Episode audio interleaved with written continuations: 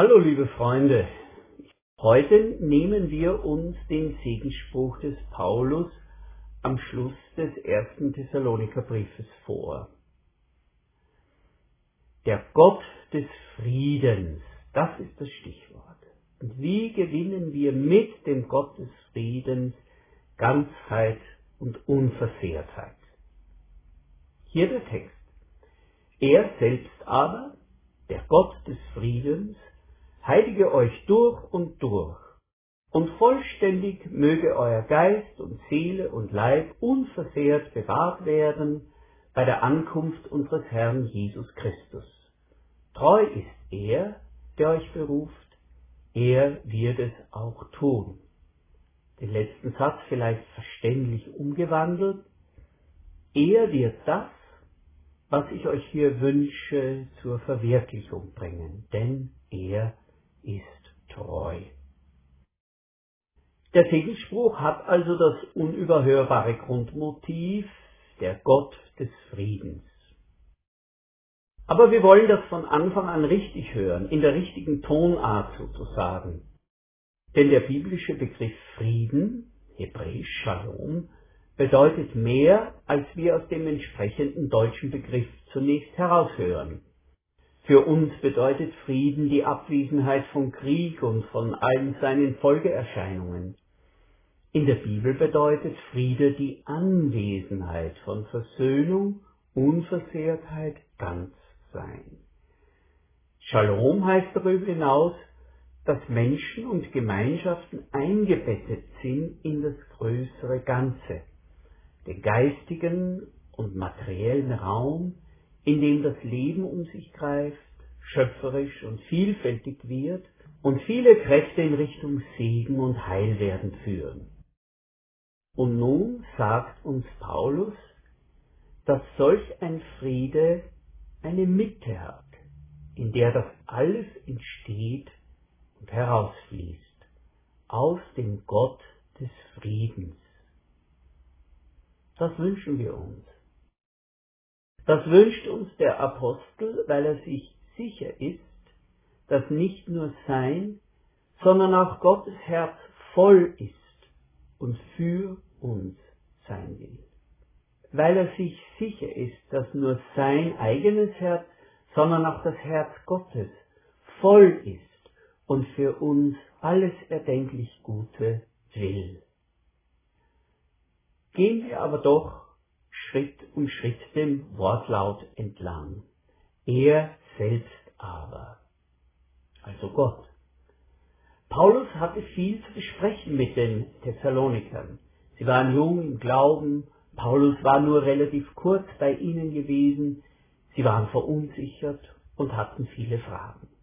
Jetzt, am Ende des Briefes, leitet er sich und die Leser seines Briefes weg von ihren eigenen Angelegenheiten. Er richtet ihre Gedanken auf Gott. Er selbst aber. Bei allem, was wir selbst tun können und tun müssen, gibt es einen weiten Bereich des Lebens, den Gott nicht aus der Hand gibt. Das will er schenken und wir dürfen die Beschenkten sein. Er selbst aber, der Gott des Friedens.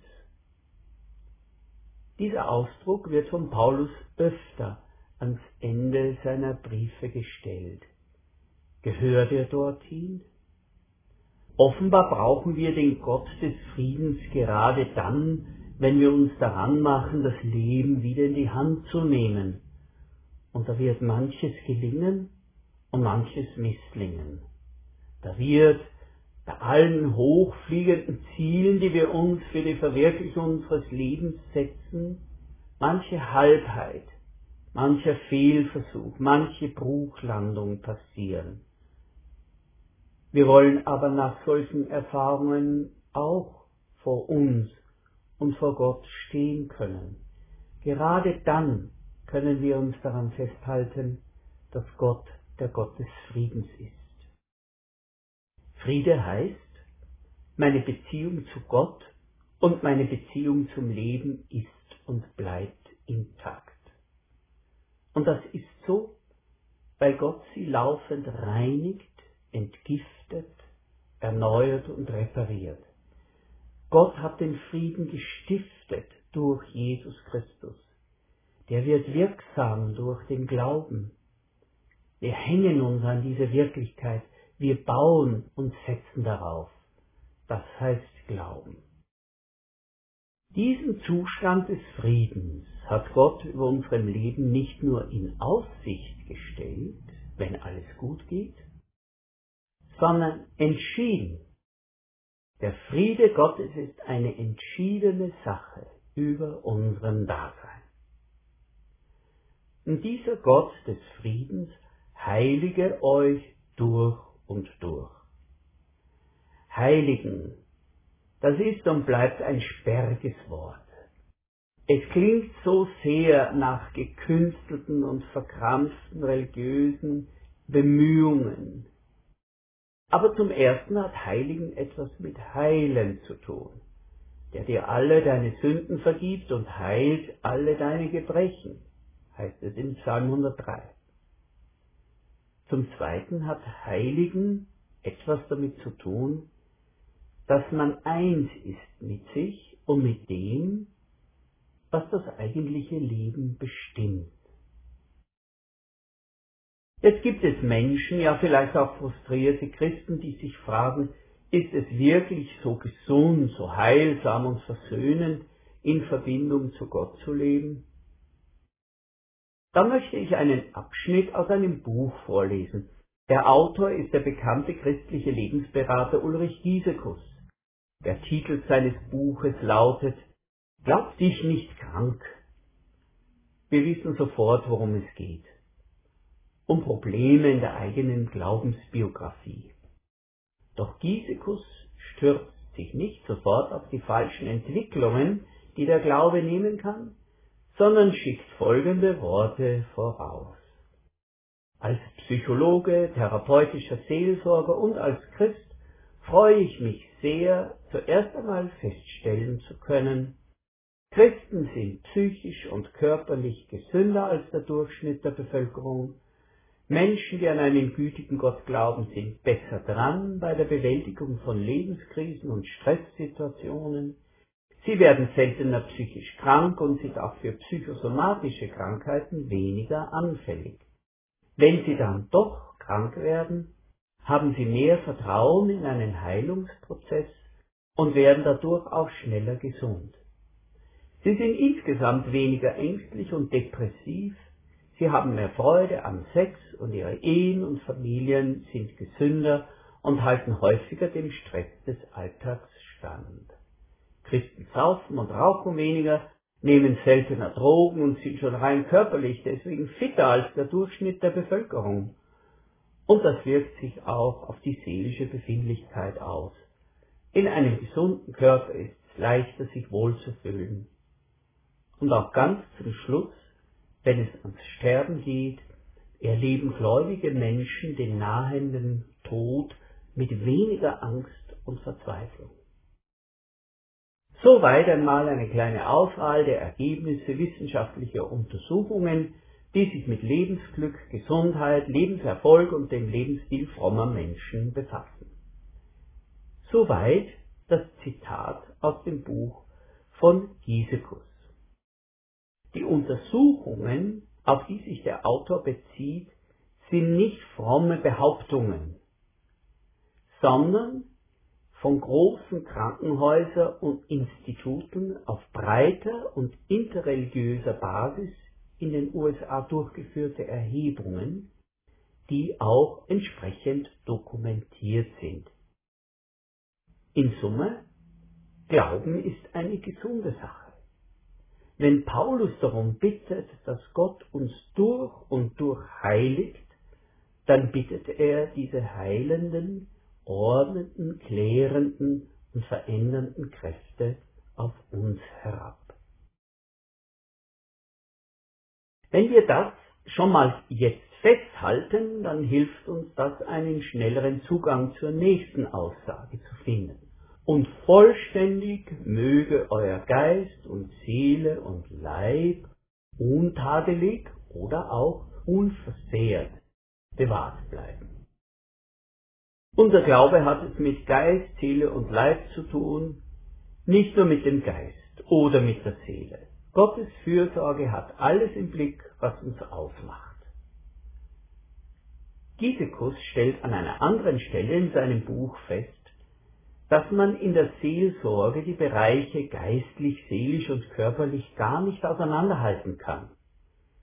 Diese Dimensionen sind so vernetzt, dass sie sich untereinander beeinflussen, ohne dass man sagen könnte, was ist zuerst, was ist zuletzt. Er sagt, dass die wirklich geistlichen Aspekte nicht messbar sind und auch nicht auf ihre Wirkung hin untersucht werden können. Aber er nennt doch Wirkungen, die das körperliche, seelische und geistige gleichermaßen beeinflussen. Er nennt als positive Faktoren die Zugehörigkeit zu einer christlichen Gemeinde. Christen hätten in der Regel ein recht gut funktionierendes soziales Netzwerk, also Freunde, Bekannte.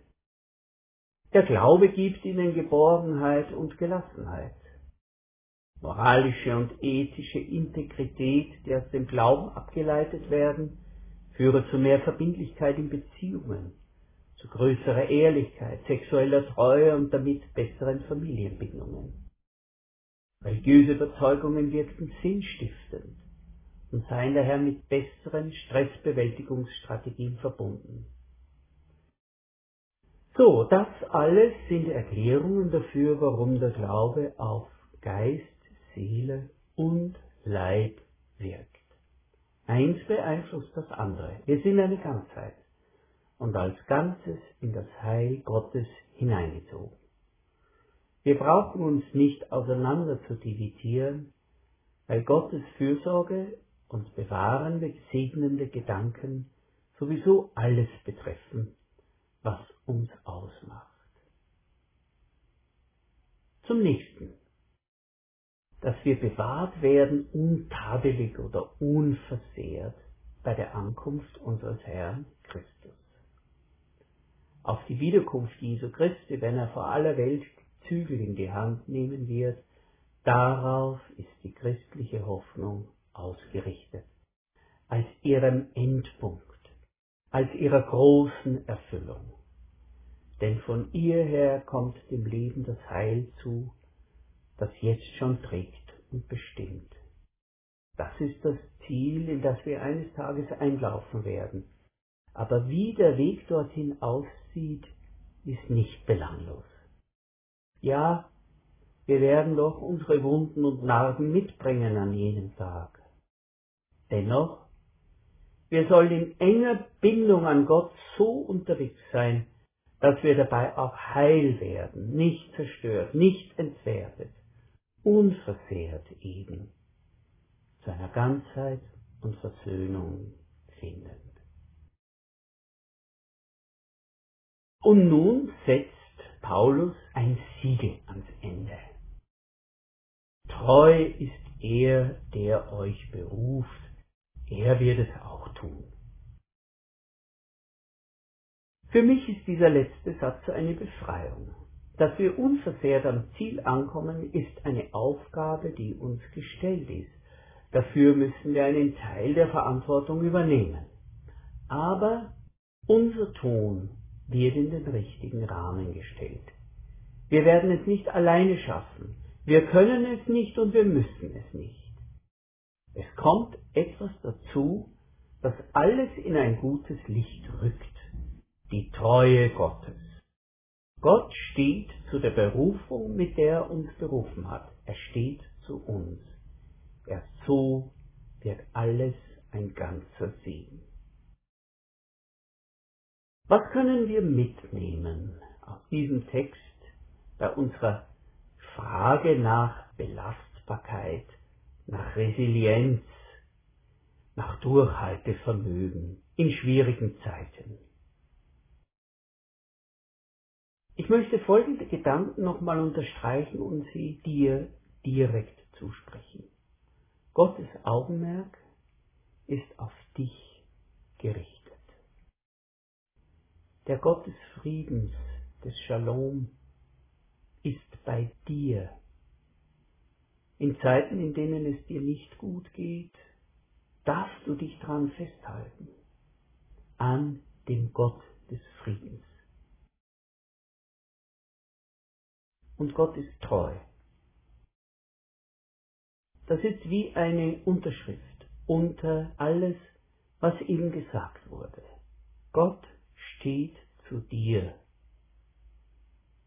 So kannst du in Ruhe durchhalten, unbeirrt. Gott verliert nicht die Geduld. Gott lässt dich nicht fallen. Darum kannst du dich in seine Treue fallen lassen. Und noch einmal unser Text in einer modernen Übersetzung der neuen Genfer Übersetzung. Gott selbst, der Gott des Friedens, helfe euch durch, ein durch und durch geheiligtes Leben zu führen. Er bewahre euer ganzes Wesen, Geist, Seele und Leib, damit, wenn Jesus Christus unser Herr wiederkommt, nichts an euch ist, was Tadel verdient. Der, der euch beruft, ist treu. Er wird euch ans Ziel bringen. Amen.